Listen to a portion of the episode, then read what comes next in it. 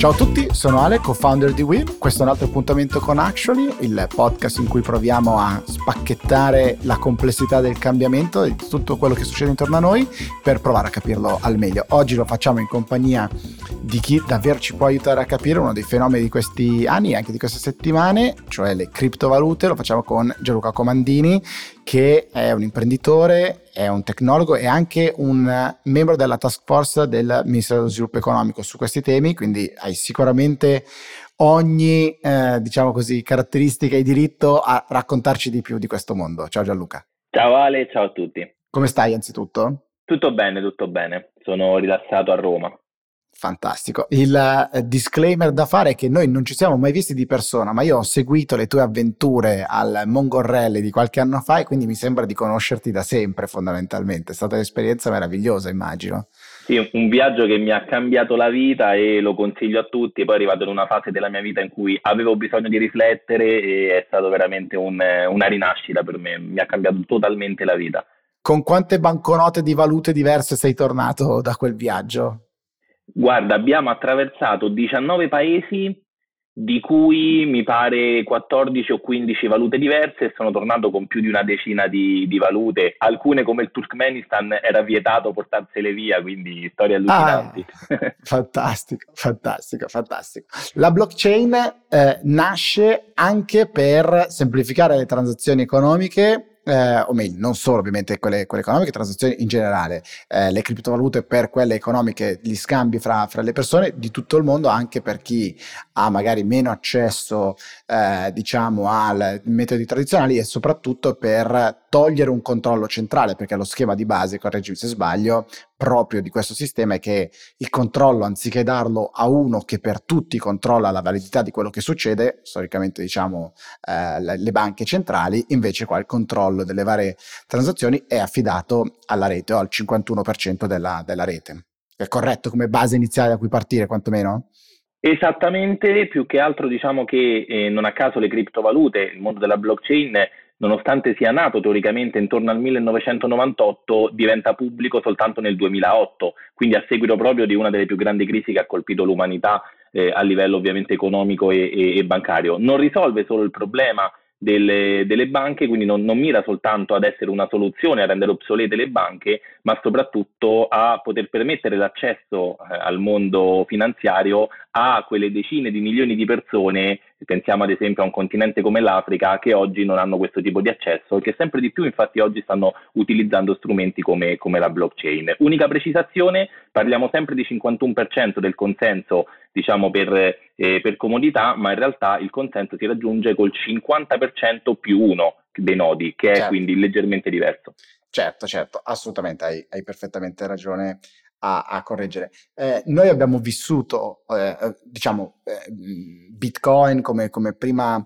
eh, criptovaluta, eh, nasce, poi per tanti anni rimane una cosa di pochi e per pochi sicuramente sconosciuta alle masse, nel periodo, diciamo, tra l'autunno e l'inverno di qualche anno fa, invece c'è un'incredibile corsa al rialzo e diventa improvvisamente sulla bocca di tutti questa, questo fenomeno dei, dei, bitcoin e diventa una cosa nazional popolare in un certo senso, con scarsa forse però comprensione dalla, dalla par- maggior parte di noi, ehm, un bene rifugio in, in, qualche maniera e poi eh, come era cresciuto rapidamente si è sgonfiato e così anche l'interesse interesse, diciamo, dei, dei media. Ci aiuta a capire questa prima, eh, questo prima montagna russa, questo primo su e giù, come è successo, perché è successo?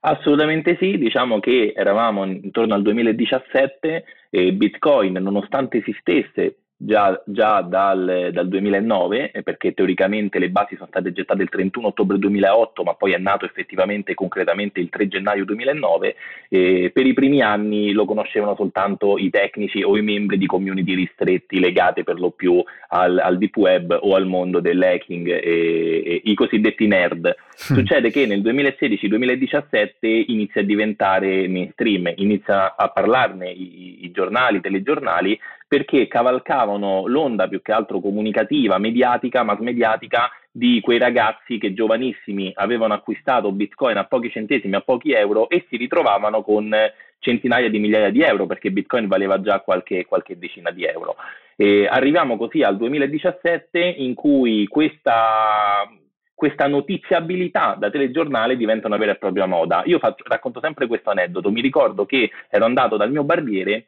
il mio barbiere, nonostante io fossero anni che così per parlare gli parlavo di Bitcoin e non mi avesse mai ascoltato, il mio barbiere a dicembre 2017 mi inizia a dire eh, Gianluca ti devo dare una dritta, mio cugino lavora in banca e mi ha detto di comprare Bitcoin perché diventi ricco. Ecco, gli americani in questo caso hanno un detto che dice se il tassista ti dice di comprare un'azione è il momento di vendere, cioè quando qualcuno che fa parte di una categoria che non è formata o istruita in quella competenza ti consiglia di, di fare qualcosa, significa che, che sta diventando una bolla. E così è stato. Io avevo previsto, non a caso, a metà du- dicembre 2017 che Bitcoin, che in meno di un mese era salito da 1000 euro a eh, 15.000 e oltre euro, si sarebbe sgonfiato presto perché a Natale tutti abbiamo bisogno di soldi, di fare regali o comunque chi non aveva mai visto così tanti soldi li voleva toccare, voleva capire se erano virtuali o reali e quindi li avrebbe cambiati in euro. Questo è successo e subito dopo, proprio perché crittograficamente Bitcoin funziona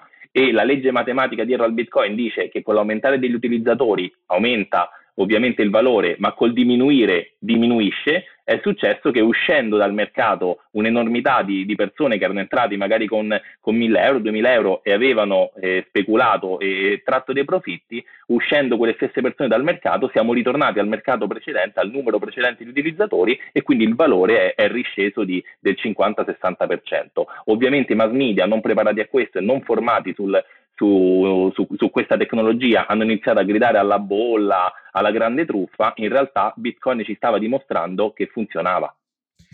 Vero, verissimo. Eh, ci sono due aspetti che mi, che mi interessano su, su, questo. Il primo ovviamente è che non bisognerebbe mai investire in nulla di quello che diremo oggi, naturalmente in, in alcun modo un consiglio o una consulenza verso un investimento, naturalmente, ma non bisognerebbe mai investire eh, in qualcosa che non, che non, si comprende a fondo, no? Quindi, eh, dal, ma anche nel mercato azionario, naturalmente, se uno non ha idea di come un determinato indice o come una determinata azienda eh, opera, non dovrebbe molto probabilmente investirci. La stessa cosa su... Verissimo, e permettimi di dire, è meglio un euro investito in un libro che parla di blockchain e che ti insegna a comprendere la tecnologia e il futuro piuttosto che investito in bitcoin o altri asset speculativi. Sì, è come eravamo veramente a fare, come si dice, no, la, la, bolletta, nel senso la, la schedina e, e, provare a vedere che cosa succedeva senza alcun tipo di, eh, così, di, di, pensiero, di, di, strategia molto probabilmente. Eh, dall'altra parte che cosa è successo? Come, come dicevi tu, il solito un po' ehm, circolo vizioso, nel senso che ovviamente se ne parlava tanto e quindi i media cavalcavano eh, quella, quell'attenzione spasmodica e a quel punto arriva poi la politica, il regolatore che prova o minaccia, immagina di trovare delle soluzioni e quindi eh, di fatto in un certo senso eh, l'antitesi del motivo per cui era nata, perché se c'è un controllo statale allora torniamo da K a 12, come eh, probabilmente si dice mh, dalle, dalle, tue parti. E quindi il primo aspetto è stato questo, una confusione tra eh, regolamentazioni di vario genere che venivano suggerite. Dall'altra parte mi sembra di poter dire che la cosa che non è successa è stata l'utilizzo massiccio di criptovalute per effettuare transazioni, diciamo, quotidiane, anche perché la, la, volatilità che c'era sui prezzi le rendeva probabilmente molto complicate da, eh, da realizzare. Hai pienamente ragione, non a caso diciamo, il, il grado di impreparazione di eh, governi, banche, istituzioni nel cercare in un primo momento di vietare le criptovalute, di ostacolare la tecnologia blockchain, ha portato dall'altra parte la massa o almeno quello zoccolo duro che nel frattempo si era formato e stava comprendendo la tecnologia a credere ancora di più nella, nella tecnologia e nel bitcoin perché avevano capito che stavano diciamo pestando i piedi a, a, alle grosse istituzioni. Quindi è successo che sono aumentati in realtà gli acquisti di bitcoin e di criptovalute ma solo con una finalità speculativa. Cioè si stava comprendendo che più venivano ostacolati più aumentavano di prezzo. E quindi si perdeva un po' invece la finalità di utilizzo del bitcoin o di altre criptovalute come mezzo di pagamento o come alternativa tecnologica che ha tante altre funzionalità oltre al mezzo di pagamento e per molti anni, tuttora se vogliamo, la, la percentuale, la, la, la, maggior percentuale di utilizzatori di criptovalute lo fa per meri scopi speculativi, questo bisogna dirlo. Oggi quasi nessuno utilizza effettivamente le criptovalute perché preferisce tenersele e, e, e, e trarne un profitto. Sì, poi ci sono stati diversi, anche qua no, ovviamente io non sono per niente un, un tecnico, sono, sono, affascinato e qualcosina ho provato a leggere, mi sembra di capire che ci siano anche diverse cose che sono poi diventate anche più o meno popolari eh, nel corso del tempo. Una di queste era le ICU, no? cioè l'idea di raccogliere dei soldi per delle start-up, ad esempio, anziché attraverso il tradizionale aumento di capitale, ma con l'emissione di coins fondamentalmente, quindi la creazione di criptovalute in cambio appunto di soldi veri per la realizzazione di idee imprenditoriali. Anche queste mi sembra che ci siano state esperienze più o meno all'arembaggio con paesi tipo immagino, non ricordo se era Singapore o Hong Kong, che con regolamentazioni un po' più, eh, come dire, mm, verso l'asse-faire, diciamo così, eh, hanno anche reso possibile qualche, qualche trovata eh, borderline da parte, da parte di, di, di imprenditori, diciamo più o meno eh, scellerati, quindi c'è stato questo fenomeno dell'ICO che è diventato grande, grande è molto come dire, ICO scusami, grande, di, di grandissimo um, utilizzo, grande, è molto popolare e anche questo ha determinato secondo me un po' di, eh, un po' di bolla, un po' di scetticismo da parte eh, delle masse, ricordo che bastava fare appunto annunciare che si aveva questa intenzione e, e c'era subito un hype, un'attenzione spasmodica su quella, su quella startup. Sì, ci sono dei casi sconcertanti in cui personaggi dopo aver raccolto 50-60 milioni sono spariti nel nulla pubblicando la foto di loro su una spiaggia deserta con scritto l'avreste fatto anche voi, facendo intendere che ave- si erano tenuti i soldi ed erano scappati, oppure in altri casi persone che sfruttavano questa, questo hype e, e, pubblicavano delle vere e proprie SEO dei progetti in cui all'interno del documento del paper, cioè il documento che descrive il progetto, c'era scritto questo progetto non ha alcun senso, ma visto che state investendo senza neanche leggere, magari racimolo qualcosa. E hanno raccolto 40-50 mila dollari. Quindi diciamo che c'era un, una vera e propria corsa all'oro per paura di rimanere tagliati fuori da questo mondo e nella speranza di, di replicare un po' il, il, il, grande volo che aveva, fatto, che aveva fatto Bitcoin. Dall'altra parte la confusione, come dicevi tu, normativa, quindi c'erano paesi come Singapore, Hong Kong, Malta, che, che, spingevano sull'SEO perché trovavano nell'SEO un nuovo mercato da aggredire e invece dall'altra parte paesi che facevano di tutto per, per fare normative stringenti, direttive sempre più vincolanti e quindi uccidere eh, questa raccolta pubblica in, in, criptovalute, tutto questo provocava una confusione sul mercato incredibile, cioè c'erano SEO che potevano raccogliere solo in alcuni paesi e in altri erano, erano fuori legge e così via. Alla fine un po' tutto il movimento dell'SEO eh, si è ridimensionato ed è stato regolamentato. Oggi infatti si dividono in STO, che sono i cosiddetti Security Token Offering, cioè eh, sono stati proprio identificati dalla SEC e dagli enti regolatori di tutto il mondo come dei token che indirettamente producono un guadagno, quindi devono avere tutta una serie di requisiti come se fossi un istituto, un istituto finanziario. Sì, poi c'è, eh, diciamo, c'è una differenza, se ho capito bene, anche tra le diverse ehm, criptovalute sostanzialmente, cioè se, se non ricordo male eh, Bitcoin è diverso ad esempio da un Ethereum, Ethereum è più anche abilitante no? come piattaforma rispetto a un ecosistema che si può portare dietro. È corretta, una buona base di partenza anche in questo caso? Assolutamente sì, oggi esistono più di 4.000 criptovalute la maggior parte delle quali però si basano su, su una stessa blockchain. Faccio un esempio, Ethereum si basa sul eh, protocollo ERC20, che è un protocollo che ospita la possibilità di eh, sviluppare smart contract, i contratti automatici, i contratti del futuro, i contratti intelligenti e una serie di altri token e, e criptovalute. Mentre Bitcoin ha la sua blockchain che si chiama appunto Bitcoin, ma esistono tantissime altre realtà come una delle mie preferite, IOTA, che non utilizza una blockchain, utilizza un meccanismo sotto alcuni punti di vista simile alla blockchain che si chiama Tangle e così via, diciamo più, sono tanti progetti che utilizzano tante tecnologie diverse che comunque, ci tengo a dirlo, hanno tutte come base di partenza il, eh, il, funzionamento e ciò che è stato possibile grazie alla, alla, blockchain. Quindi hanno preso spunto dalla blockchain e poi hanno sviluppato proprie, i propri registri distribuiti. E ognuna di queste criptovalute ha delle funzionalità esclusive specifiche, cioè cose che posso fare con una di loro, magari non posso farle con Bitcoin, oppure potrei farle con Bitcoin, ma mi costerebbe molto di più o sarebbe molto più lento, quindi non avrebbe senso. E questo porta a molte criptovalute ad essere anche complementari tra loro e non a farsi diciamo, la guerra fra di loro. Infatti, quando quando sale Bitcoin di prezzo, che è un po' l'indicatore che ci fa capire eh, quanto si crede in un progetto, spesso eh, ci sono molte altre criptovalute correlate a Bitcoin che salgono eh, nella stessa maniera in proporzione in cui sale il Bitcoin di prezzo.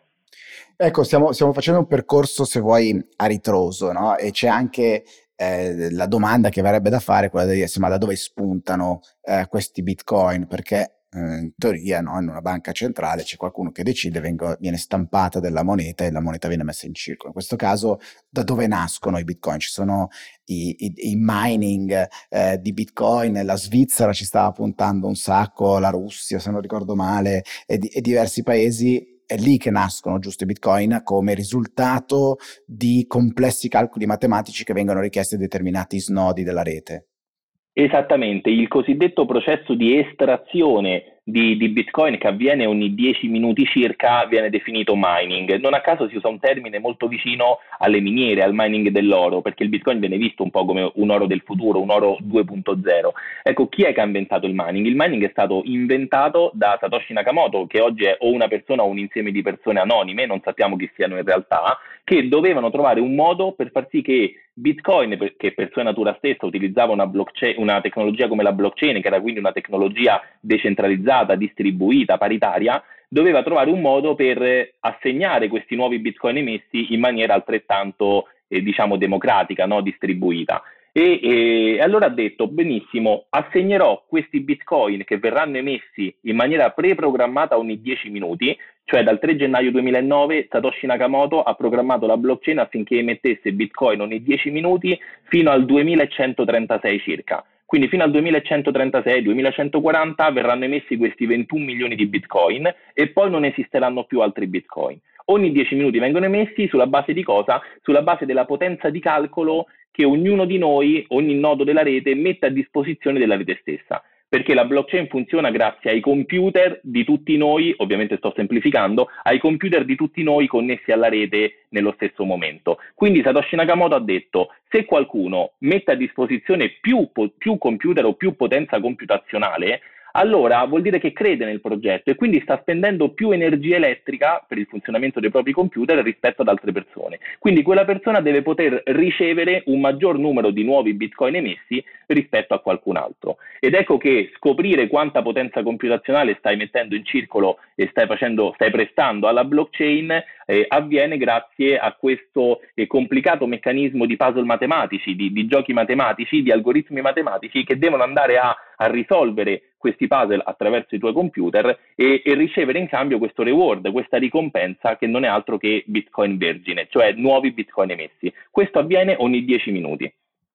E poi c'è il tema del che ce faccio adesso, eh, qualche eh, grande piattaforma di, di, pagamento mi sembra di capire che incomincia ad avere dei piani per includerli appunto come ulteriore eh, possibilità eh, c'è sempre il tema del ah, sono usati per eh, scopi illegali eh, online. Questo non è falso, sicuramente è successo in passato e è successo anche in, in larga misura, naturalmente, però come al solito eh, tanti non sono, non sono il centro, non sono la totalità. Ad oggi quali sono gli utilizzi che uno può fare di una criptovaluta? Ad, allora, ad oggi l'utilizzo massivo, quello che la maggior parte delle persone ne fanno, è il cosiddetto holding, cioè lo detengono. Anzi, in gergo ti, ti dico questo aneddoto, per un errore eh, di, di, battitura fatto dalla tastiera di, di, un ragazzo della community molti anni fa, invece di scrivere hold, eh, scrisse hodl, da quel momento in poi il termine tecnico che definisce colui che detiene bitcoin o criptovaluta a lungo termine, perché, perché ci crede, è eh, Hodler invece che Holder. Eh, dall'altra parte esistono invece tante piattaforme che lo utilizzano. Recente è la notizia di una piattaforma che ha eh, 3,5 miliardi di, di, utilizzatori annuali, molto famosa, per la quale eh, due dei maggiori player mondiali di pagamenti, Mastercard Visa e ora anche PayPal, hanno bloccato le, le donazioni e la possibilità di, di, effettuare pagamenti, questa piattaforma ha deciso di, di, utilizzare non solo Bitcoin ma altre 13 eh, criptovalute. Stessa cosa che fece Wikileaks o Julian Assange molti anni fa e che portò Wikileaks a diventare famoso perché reinvestì tutto in Bitcoin e quindi ebbe dei profitti incredibili. Quindi molti la, la, utilizzano, se vogliamo la utilizzano quando non possono, non riescono o non reputano eh, utile o conveniente accedere al, al, al, al, sistema economico, al sistema bancario eh, monetario mondiale. Eh, dall'altra parte invece hai detto giustamente tu, purtroppo esiste una piccolissima minoranza di persone che la utilizzano, utilizzano più che Bitcoin magari altre criptovalute come Monero che sono realmente anonime sul, nel cosiddetto dark web, quindi magari per contrabbandare droga o, altri, o, altri, o fare altri reati e questo lo fanno perché? Non perché sia conveniente, attenzione, perché sarebbe tecnicamente un errore enorme, cioè utilizzare quello che ad oggi è il sistema più tracciabile che sia mai stato inventato dalla civiltà umana, quindi la blockchain, per contrabbandare eh, affari illeciti, ovviamente significa che in futuro potresti non solo essere arrestato, ma potrebbe essere scoperta tutta la rete di fornitori e clienti con cui hai avuto a che fare. Però loro puntano sul fatto che il mondo, quindi le istituzioni, la polizia, stanno arrivando lentamente a queste innovazioni, quindi ad oggi non hanno le competenze, la possibilità o le risorse di utilizzare la tecnologia stessa per tracciare eh, i, i, delinquenti. Quindi ad oggi tra eh, i sistemi di pagamento online, come può essere una carta di credito, un bonifico e, e, e Bitcoin, una criptovaluta, al delinquente conviene la criptovaluta, ma a lungo termine eh, converrà sempre e solo il contante, che ricordiamolo è oggi lo strumento più utilizzato da, per fare affari illeciti in tutto, in tutto il mondo. Non per questo abbiamo eliminato il contante. Beh, diciamo, l'eliminazione del contante è in progress, mettiamola così, anche perché in Italia si parla sempre di alzare o ad abbassare il limite del, dell'uso del contante. Eh, tu insisti, se, se, ricordo correttamente, anche sul concetto di pseudonimo, eh, diciamo, eh, sì, pseudonimo versus an- anonimo, no? nel senso che non è anonima la, transi- la, la, la transazione, ma è ehm, appunto dietro diciamo, una serie di, di, di codici, diciamo, una, un identificativo, ma non è del tutto anonimo, corretto come, come cosa. Da qui la tracciabilità a cui tu fai riferimento. Sì, infatti non dimentichiamoci che come Satoshi Nakamoto stesso dice nelle sue prime parole, Bitcoin è l'implementazione di un, un progetto molto più, più antico, eh, del 1998, di Wei Dai, che era un genio della crittografia, che creò questa idea di B-Money, cioè una moneta totalmente pseudonima che avrebbe poi garantito uno pseudonimato anche ai cittadini in quanto cittadini, quindi non ci sarebbe stato più bisogno di polizia o di Stato, di una serie di gerarchie, perché nessuno avrebbe potuto eh, effettuare delle, delle, truffe. Sarebbe stato matematicamente marginato dalla community perché tutti in maniera trasparente avrebbero controllato tutti gli altri. E questo è il concetto principale di Bitcoin, per cui oggi spesso si fa errore a definire Bitcoin anonimo. In realtà l'anonimato che alcune criptovalute garantiscono è tutt'altro. Bitcoin è pseudonimo, ovvero c'è sempre un'identità digitale, nel caso di Bitcoin è un codice alfanumerico di 32-33 cifre in base ai casi, dati, c'è sempre un'identità digitale associata univo, univocamente ad una transazione o ad un utente e per tutta la vita, in eterno, nessuno potrà mai modificare quell'identità digitale che, che rimarrà tracciata per sempre. Quindi se noi associamo a quell'identità digitale e in futuro potremo farlo anche se già oggi molte piattaforme lo fanno, un'identità reale, per esempio il codice 39X eccetera è Gianluca Comandini, Ecco che Gianluca Comandini non è assolutamente anonimo, anzi retroattivamente possiamo scoprire tutte le transazioni, gli acquisti e, e, e, tutto il percorso che hanno fatto i soldi di Gianluca Comandini. E quindi ogni singola moneta, ogni bitcoin può avere una storia immutabile, cioè possiamo sapere se quel bitcoin è stato furto, eh, vittima di un furto, se, se, è un bitcoin è sporco, se è stato utilizzato per comprare droga da qualcun altro e così via. Quindi l'esatto opposto dell'anonimato. Sì, diciamo, chiaramente tu sei ovviamente un uh, advocate, direbbero gli americani, no? un forte sostenitore, diciamo, e, ed è bello parlare con persone appassionate. È, è, è ovvio che questo tipo di ehm, tecnologia, diciamo, di pensiero in realtà, proprio di impostazione, come, come dicevi tu prima, ha un'idea a tendere anche di società che va oltre quello del controllo e quindi quello tu dici sì è associabile, però l'idea è che non ci sia un controllo, perché non ci deve essere un'autorità centrale a cui demandi un'attività di controllo eh, e quindi di ri- riunione tra il codice e l'idea di, di Gianluca, molto probabilmente, no? quindi questa idea di, di diffusione è, è, di base. Poi quello che è successo ed è interessante, ed è l'ultimo forse dei passaggi che riusciamo ad affrontare, è quello della creazione in un certo senso di corpi intermedi, penso che ne so, alla Coinbase di turno, cioè piattaforme che permettono a un profano eh, totale come me di hodl, eh, di, di, tenere, comprare o magari un giorno vendere eh, delle, delle criptovalute. Qua in queste piattaforme diverse risiede invece una dose di rischio perché queste invece ragionano su diciamo, eh, una tecnologia più tradizionale nella, nella, sua piattaforma di base e quindi queste possono essere soggette ad ulteriori attacchi e ci sono stati dei casi diciamo di breach in varie, in varie piattaforme no? Sì, non a caso diciamo un po' la cosa paradossale è che abbiamo inventato un sistema per eliminare le banche e poi sono nate quasi le banche di questo nuovo sistema, no? perché esatto. queste piattaforme sono come degli, dei terzi, degli intermediari terzi, dei terzi fiduciari, quindi sono esattamente delle, l'equivalente delle banche eh, tradizionali. E queste piattaforme non a caso oggi, hai citato Coinbase che è forse la principale al mondo, vale 10 miliardi di dollari, non a caso tra i proprietari di, di, di Coinbase ci sono il New York Stock Exchange e la BBVA, la quarta banca più grande al mondo. Quindi le banche stanno capendo che la blockchain funziona e si stanno reinventando o, o stanno reinvestendo in nuove piattaforme per poter mettere un piede nelle banche del, eh, del futuro. Eh, sicuramente oggi queste piattaforme sono fondamentali perché eh, faccio un esempio, i miei genitori che hanno creduto in Bitcoin fin dall'inizio perché glielo diceva loro figlio, ovviamente glielo dicevo io, non avrebbero potuto accedere al, alla blockchain eh, da soli o, o, o, direttamente perché non avevano le competenze tecniche.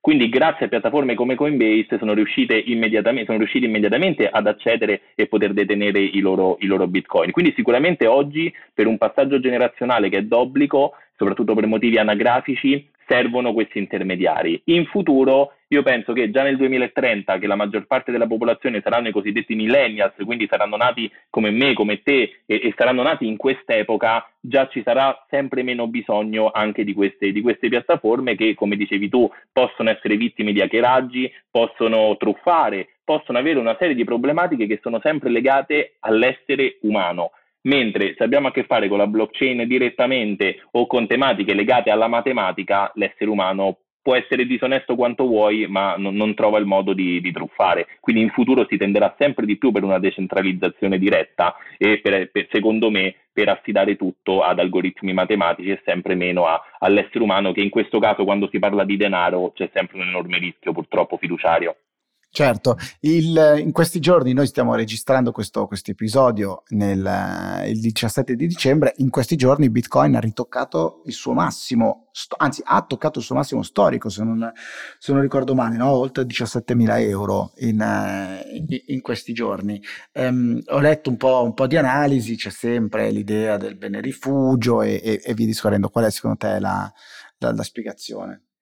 Sì, in realtà proprio in questi minuti, in queste ore che stiamo registrando, eh, c'è stato uno scatto incredibile e, e, e ha toccato quasi 19.000 euro, wow, quindi okay. oltre 23.000 dollari, proprio non era mai successo, è una cosa impressionante. Io avevo un po' cercato di anticipare eh, una settimana fa eh, su Instagram avevo pubblicato un mio articolo in cui spiegavo che la decisione nei confronti di alcune piattaforme molto utilizzate al mondo di non, eh, di non utilizzare Mastercard, Visa, PayPal, quindi metodi di, di, sistemi di pagamento tradizionali, avrebbe potuto portare queste stesse piattaforme a, eh, a, a, ad annunciare pubblicamente l'utilizzo delle criptovalute, ma proprio perché non esisteva un'alternativa, cioè non esiste oggi una valuta che può essere utilizzata come mezzo di pagamento che non sia centralmente controllata da banche, governi o, o, sistemi di pagamento. Quindi non c'era altra spiegazione. E avevo detto che secondo me quindi o queste piattaforme chiudevano o, o utilizzavano criptovalute e l'annuncio avrebbe portato molto hype, quindi molti giornali a parlarne e quindi avremmo rivissuto un po' quello che era successo nel 2017 con una crescita improvvisa, un'impennata del valore di, di Bitcoin e delle criptovalute.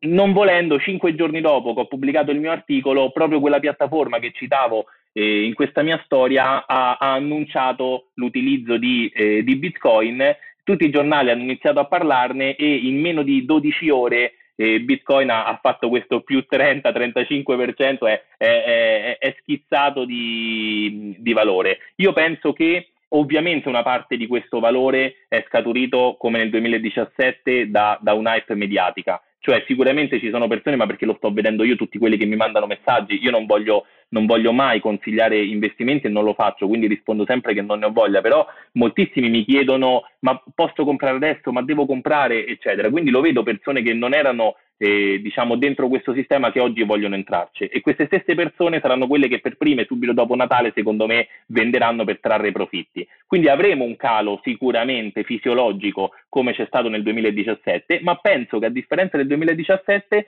stavolta il mercato sia mo- la base sia molto più interessata e istruita in materia, perché siamo 3-4 anni avanti. Quindi io sono sicuro che si è superato un punto di non ritorno. Quindi magari scenderà di 2-3 mila euro, ma sono sicuro che ormai questo è il valore minimo che Bitcoin ha raggiunto e non potremo, purtroppo per molti che magari non sono entrati in tempo e vorrebbero entrare nel sistema, no, non raggiungeremo più cifre minime di 7, 8, 9, 10 mila euro come qualche anno fa. Ormai la tecnologia è nota, banche, governi, tutti stanno cercando di mettere le mani su questa tecnologia e di utilizzarla, quindi ormai il fatto che il futuro eh, abbia la B nel, nel, diciamo, nel suo percorso, la B di Bitcoin e la B di blockchain è, è un dato di fatto.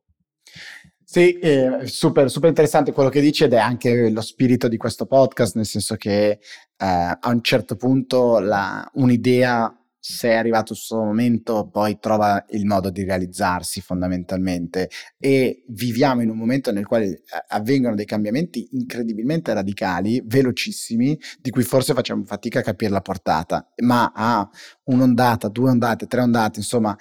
a vari momenti, a varie fasi, ma poi quel cambiamento eh, avviene e probabilmente avverrà anche verso un più diffuso utilizzo eh, delle, delle, criptovalute anche per diciamo eh, transazioni più, più, quotidiane a quel punto ovviamente il, il suo valore sarà, sarà, determinato. Gianluca, grazie mille davvero per, per, questa chiacchierata, è stata super interessante. Ehm, dovrò leggere più spesso quello che pubblichi su, su, Instagram, così non mi perdo questi rilanci ribassi. Ovviamente nulla di quello che abbiamo detto è in alcun modo in, una consulenza, un invito a prendere, a comprare, vendere, fare, ma è una voglia di discutere cose che succedono intorno a noi e come diceva prima Gianluca, se non siete sicuri di quello che fate, è sempre meglio investire su una, una buona lettura e un approfondimento piuttosto che andare alla cieca in eh, investimenti che non si conoscono. Esattamente, io sono comunque sempre a disposizione per tutti e grazie davvero a te e alla vostra community per quello che fate e ti mando un saluto enorme. Ciao a tutti. Un abbraccio, ciao Gianluca.